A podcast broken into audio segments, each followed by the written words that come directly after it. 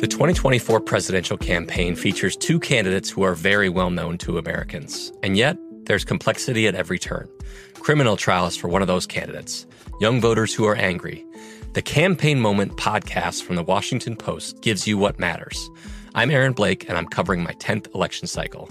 My colleagues and I have insights that you won't find anywhere else. So follow the Campaign Moment right now, wherever you're listening. Welcome to River Cafe Table 4, a production of iHeartRadio and Atomize Studios. I'm sitting here in the River Cafe garden with David Beckham. He has just cooked an exquisite tagliatelle with fresh rolls, butter, and parmesan. It's a bit much, really, as I don't go around scoring free kicks. I know David has a lot of friends a lot of colleagues, and certainly a lot of fans. But when he comes to the River Cafe, it's with his family, Victoria and their four children, always sitting at table one, basking in family love, sharing food, and always having his favorite wine, Sassicaia. Thank you, David. You're welcome. Thank uh, you, Ruthie. You were describing cooking as one of the great pleasures um, the other night. It's one of my biggest passions, you know, along with wine now. Mm. I love to cook. You know, I was in the kitchen the other day cooking for the kids, and Victoria was like, Can I help? What can I do? And I was like, Honestly, mm. sit down, yeah. have a vodka and tonic, yeah. relax, be with the kids. This is what I love to do. And I really relate to that mm. because you kind of follow, there's a method, isn't there? But it's also creative and it's also, you're doing it for your kids who you yeah. haven't seen all day and there's the anticipation. And I think that is something why you probably like to cook and I like to cook. It's just one of the main reasons why I love to cook because it's why I love Lego also, you know, mm. because it relaxes me, yeah. you know, and I'm 47 years old and I'll still sit there with, yeah. you know, on my own actually till two, three, four in the morning yeah. doing Lego because actually it relaxes me. And it's the same cooking for the kids. I love to cook for my parents. I love to cook for my friends. And I think that it's obviously come from you know my upbringing. What was your mother cook? Who cooked? Um, my mum. My mum cooked for me and my sisters every single night. And I had hard-working parents, working class parents, where my dad was out from six in the morning till seven in the evening. Um, my mum was a hairdresser and still is a hairdresser. She used to spend her evenings, obviously, cooking for me and my sisters, and then at about eight or nine o'clock in the evening, some old ladies would arrive and she'd be doing their hair till 11, 12 at night. So, yes, my mum used to cook for us every evening, every Sunday lunch, um, and my grandma was exactly the same as well. So, that's really my childhood with my grandparents, and my, my granddad was Jewish. So, every Saturday when we turn up, my gran would have this most amazing chicken noodle soup oh, with, yeah. with the matzo yeah. meal, oh, really? uh, yeah, yeah dumplings, balls. yeah, and matzo balls. So I was like brought up. That's what I was brought up on, and the jellied eels. One of the delights of being from the east end of London was pie mash and jellied eels and liquor. That was what I was really brought up on. It was it was the one treat that I used to go with my nan, and my granddad. Um, we used to go down to Chapel Market there was an, the most amazing pie and mash um, shop there, and we used to sit in there, sawdust on the floor, sat on you know wooden seats and eating our pie and mash and jellied eels. What was in the pie? Actually, it's it's just mincemeat. It's yeah. just mincemeat. The pies are the most amazing pastry, and I always get them to turn them upside down on my plate. And then ah. it's a big dollop of mash, and the mash is literally there's no there's hardly any butter in it. It's ah. just salt and the potatoes and then the liquor is this most amazing green sauce with it's made with parsley and stewed eels and then I put some um, spicy vinegar over the top with some a little bit of salt and lots of pepper. But the jellied eels are the thing that not many people that I know love the jellied eels. My my gran used to like them stewed. I literally like them in the gelatine, so they come cut up um, in slices. So the eels are cut up and they come in this this pa- plastic yeah. pot and I just pour vinegar and pepper on it, and I have it at least once a week now. Many people that I talk to talk about the food of their parents, but the memory of their grandparents is really important to them. We used to go there every weekend um, because my dad's parents actually had passed away before we we had all grown up, so we always used to spend weekends at my nan and granddad's house, so my mum's mum and dad, and we used to turn up at their at their flats in London, and uh, the first thing that I would do when I walked through the door in my grand's flat would I'd open, I'd open the fridge, and there she'd have fresh strawberries every Saturday morning that we turned up. She'd have fresh strawberries and a big pot of sugar. It It's was, uh, interesting that you talk about that because my husband Richard designed a house which was a very a very strong route from the park through the garden through the courtyard mm. into the house and into a garden. But my route, I always used to say, was from the courtyard into the house and into the fridge. You know, my first stop was always at the fridge because, again, his Yeah. mother always had food for us. Yeah, well, they they had a very they had a very small flat. So as you walk in, literally the the toilet was on your left, and just slight a, foot further was the fridge. So you mm. open the fridge, and there there was you know mm. the most amazing fresh strawberries every every Saturday morning. Every Saturday morning, because my grandfather used to go to work at about eleven o'clock in the morning. So what we'd do is we'd arrive really early, like nine o'clock. My gran would have this thick, freshly cut bread. She'd make an amo- most amazing sandwich. I'd sit and watch like the the football on a Saturday morning before my granddad left, and then he'd go to work and then go and watch Spurs play. What did and he then do? He was in the print, so yeah, he was in the print, and he worked up until he was 80, 81, 82. He still went to work, and um, yeah, he's uh, an amazing man, and, and uh, he was a Tottenham fan, so he used to go and watch Tottenham in the afternoons. Um, and that's when my gran and my mum used to take me down to Chapel Market, and we used to go and have pie and mash. How old would you have been? Oh my god, we went there from uh, as long as I can remember. I mean, two, three years old, and up until yeah, up until they passed away. So your, let's talk, your mother. That's interesting. That she worked all day. Yeah. Then she cooked for you at night, served you, sat at the table, and then worked again. Would she have done a weekly shop, or would she stop at the market, or how would she um, do all that? Do you think? I mean, she'd do. She'd probably do a weekly shop. Shop, Yeah. I'd say. But you know, my mum, like I said, she'd drop us to school in the mornings. Then you know, she'd do mm. hairdressing throughout the day, pick us up from school, bring us home, cook us. You know, whatever we mm. were going to mm. eat that evening, which was either she used to make the most amazing gammon and chips. Which again, it's one of those things that I still have now. I have. It was amazing gammon, fried egg, uh, pineapple from a tin, coleslaw, um, and chips. Uh, and it was one of my favourite meals. And she still cooks that for me now. So, yeah, that was one of the things that I, I used to love.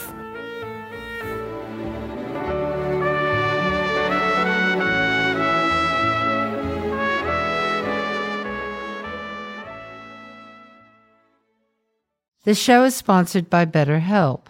Help helps is a maxim I believe in. We all carry around stress and hardship, and when we keep it inside, it starts to chip away. Therapy is a safe place, and therapy is for everyone. If you're thinking of starting therapy, give BetterHelp a try.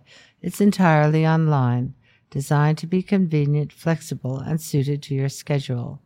Just fill out a brief questionnaire to get matched with a licensed therapist and switch therapists anytime for no additional charge. Visit betterhelp.com slash Ruthie today to get 10% off your first month. That's betterhelp, H-E-L-P dot com slash Ruthie. betterhelp.com slash Ruthie. Hey, this is Christina Quinn. I'm the host of Try This, the Washington Post's new series of audio courses. The idea behind Try This is to become better functioning humans without having to comb the internet for countless hours. In our first course, we learned how to sleep better. Now, we're going to learn how to make our friendships stronger. I'll offer expert tips that are doable, and I'll keep it short. So let's do this. Class is in session. Find Try This from the Washington Post wherever you listen. When you left home and you were no longer had your mother to cook, but you also you had such a love for food and an understanding of the connection of food and the importance of sitting at a table. What was that like when you left that? Um, I was actually quite excited because I left home when I was 15 years old to move up to Manchester. And I- 15? when I was 15. Wow. So I, I, and then I was in lodgings. So I was in lodgings for about four years, and then I bought my first house. And actually, I was quite excited about it because, in all honesty, I spent a lot of time in the kitchen with my mum. you know, oh, helping helping her with the dinners. Um, and then when she would do her hairdressing in the evenings, I, I used to make the cups of tea and bring the biscuits or the cake for, for all my mum's um, ladies that she was doing their hair. So I used to love that kind of thing. So getting my own house, having to cook for myself, actually, I was very excited about. Would you entertain? Would you cook for friends? I would entertain. I'd have a few friends round. You know, I I, I did like to go out for dinner, but my favourite evenings were and still are. You know, cooking for the kids, cooking for friends. You know, and especially when I have when I have like a lot of time. Hmm. You know, pretty recently, I was in isolation actually for five days because I'd just been to Italy. So I came back, and on one of the last days, uh, Victoria's parents had a party, and I couldn't actually go to it. So everyone was out of the house, and I actually secretly loved it. so I literally had two most amazing cuts of meat. What? And uh, one was a T-bone, and I had some English wagyu. I poured one glass of most amazing red wine that I treated myself to because I was on my own, feeling sorry for myself, looking forward to watching the football in the afternoon on my own.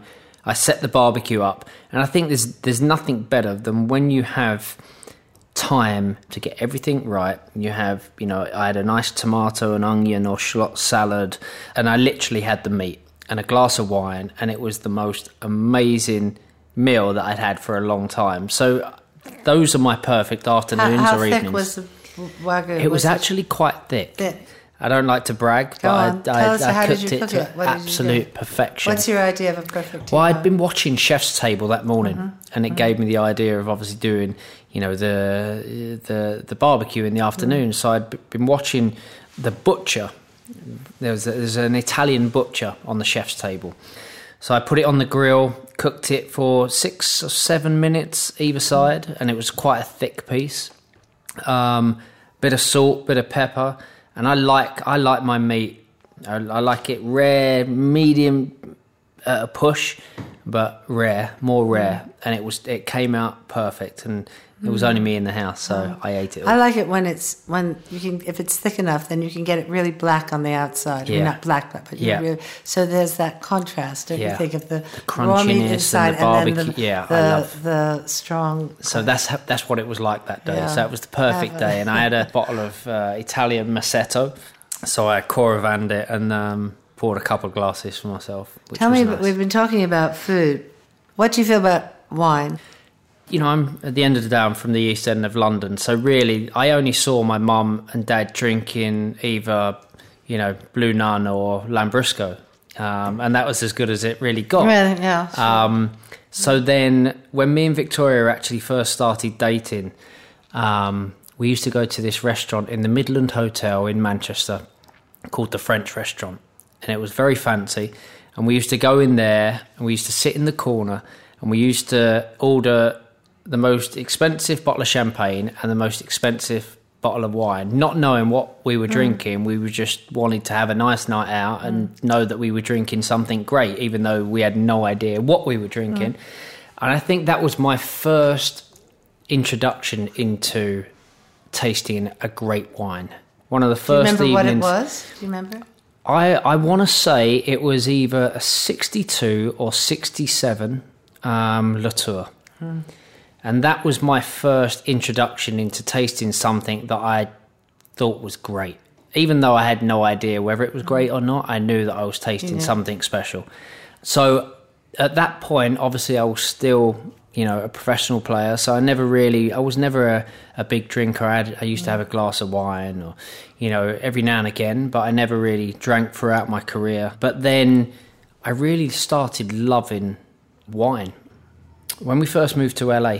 and we used to go to Napa Valley a lot. And I used to sit with people like Bill Harlan or Ann Colgin, and I think that there's nothing better than actually sitting at a table with someone that knows Mm. what they're talking about and what they're drinking and what they're smelling and what they're tasting.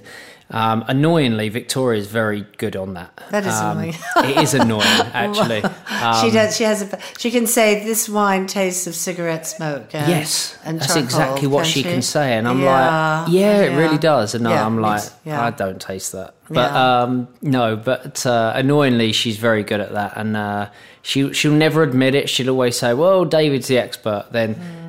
Then you know, all of a sudden, she'll come out with, "Well, that smell, that tastes a little bit smoky," and you know, so yeah, but you know, I I love wine. And I does it love- matter to you if you order a wine that you might not be happy with? How does it? Um, how does you it know make what I feel? have. I. How does it make me feel? Actually, I think it can make or break a, an evening. In my Make opinion, or break an evening. I really Yeah. do think it does. Even though you know that you're going to get great food in Yeah. the restaurant wherever you are, Yeah. for me, if I have picked the wrong wine, wrong glass of wine, or the wrong bottle of wine, I wouldn't say it ruins my evening, Hmm. but yeah, it does ruin my evening. And I get quite emotional about food Yeah, and wine. You know, when I when I'm eating something great, I want everyone to try it. You know, and that's, unfortunately.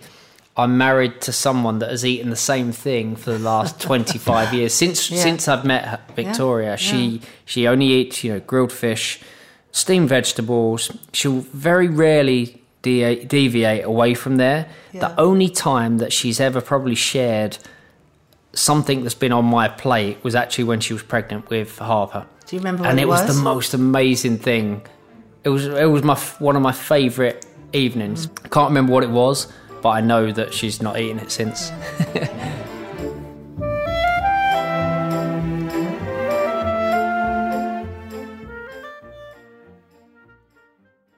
Hey, this is Christina Quinn. I'm the host of Try This, the Washington Post's new series of audio courses. The idea behind Try This is to become better functioning humans without having to comb the internet for countless hours. In our first course, we learned how to sleep better. Now, we're going to learn how to make our friendships stronger. I'll offer expert tips that are doable, and I'll keep it short. So let's do this. Class is in session. Find Try This from the Washington Post wherever you listen. Right here, right now. Find your beautiful new floor at Rite Rug Flooring. Choose from thousands of in stock styles, ready for next day installation, and all backed by the right price guarantee. Visit riterug.com. That's R I T E R U G.com today to schedule a free in home estimate or to find a location near you. 24 month financing is available with approved credit. For 90 years, we've been right here, right now. Rite Rug Flooring. to be honest, I've been so lucky because, in a way, when I left Manchester um, and I had to leave Manchester United, I was obviously devastated at the time. But it's mm. re- it really educated me in living in different countries, eating different foods, trying different things. And when I was playing in Italy for 11 months, mm-hmm. I was on loan at AC Milan. So I'd train in the morning and in the afternoon, I decided to take a culinary course in Italian cuisine. And I absolutely loved it. So Was I did that for a private about. lesson or was it in a class? I had a few private lessons and then it was in a class, but Mm. everybody was very, you know, focused on what they were all doing. So they weren't even bothered that I was Mm. obviously at the time. It's a big deal to be playing for an Italian team. Mm, Of course, of course. Um, so I did the culinary course because my kids' favourite food is Italian. So I wanted to perfect making the perfect ragu. I wanted to perfect doing the perfect risotto. I always had it in my head that doing a risotto, making a risotto was difficult. Actually, it turns out not to be that difficult. So, um, what did they teach you about making a perfect um, risotto? Obviously, the, the, the stock is is really most important, and and literally you're stood there for 20 minutes, kind of making sure that you're keeping an eye on everything. That's not going too dry. That it's not go. It's not got too much liquid in it, and then obviously the ending is the part where everything comes together with the parmesan. You know, so that I, I just loved that time because I got to perfect the perfect Well, I think it's the perfect ragu, making fresh pasta from scratch, and obviously the risotto. So that was one of the things that I loved about living in Italy, you know, and it's the one thing that I love about Italians and the Italian food and the culture because, for a start, it's all about family. Mm. It's all about food mm. and the wine, of course. Mm. But whether you go into a small cafe on the side of the street or you're in the middle of Tuscany with an old Italian mama making the most amazing pasta, everything that I ate and have, I have always eaten in Italy has always been astonishing. Hmm. Everything. I always say when you say that it's family, I, mm. I, always tell the story that I was once in a room in a house with Richard and, and with his family in uh, Tuscany, and I heard this huge argument going on downstairs in Italian, and I thought, oh no, you know what's going on? So I kind of made my way downstairs, and there were two sisters and they were in the kitchen and they were having this unbelievable argument about whether or not, with a pappa pomodoro, which is a bread soup of just bread and tomatoes, uh, one wanted to add a bit of water at the end and the other one didn't. And, you know, so it's not even village to village, family to family, region to region. It can be sister to sister, you know, mm. that there's the right way to do it. And they care so much, you they know. care so much. And even when they're not arguing, it sounds like they're arguing yeah, because they, they're so passionate yeah. about it. I hope we'll cook together more. I mean, they loved having you in the kitchen. I loved today. being in the kitchen. It's good, isn't it? A oh, restaurant kitchen. Yeah, it's so amazing. We'll, we'll, plan that. Well, thank you, David. Thank it was you, wonderful. Ruthie. Thank you for having Love me. You. You're welcome. Love you too.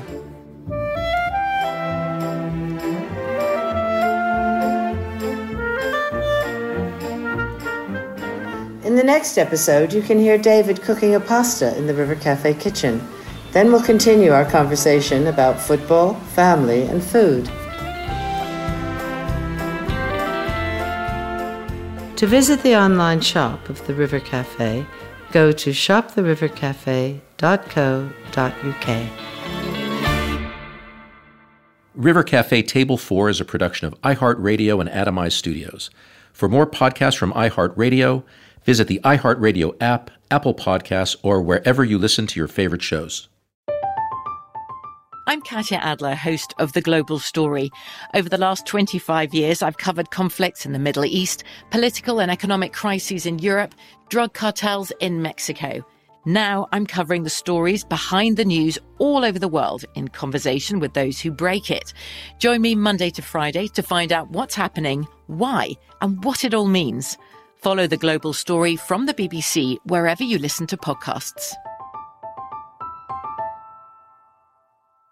This show is sponsored by BetterHelp. It's a simple truth. No matter who you are, mental health challenges can affect you, and how you manage them can make all the difference. That's why everyone should have access to mental health support that meets them where they are and helps them get through. BetterHelp provides online therapy on your schedule. It's flexible, simple to use, and more affordable than in person therapy. Connect with a licensed therapist selected just for you. Learn more at betterhelp.com. That's better, H E L P dot com.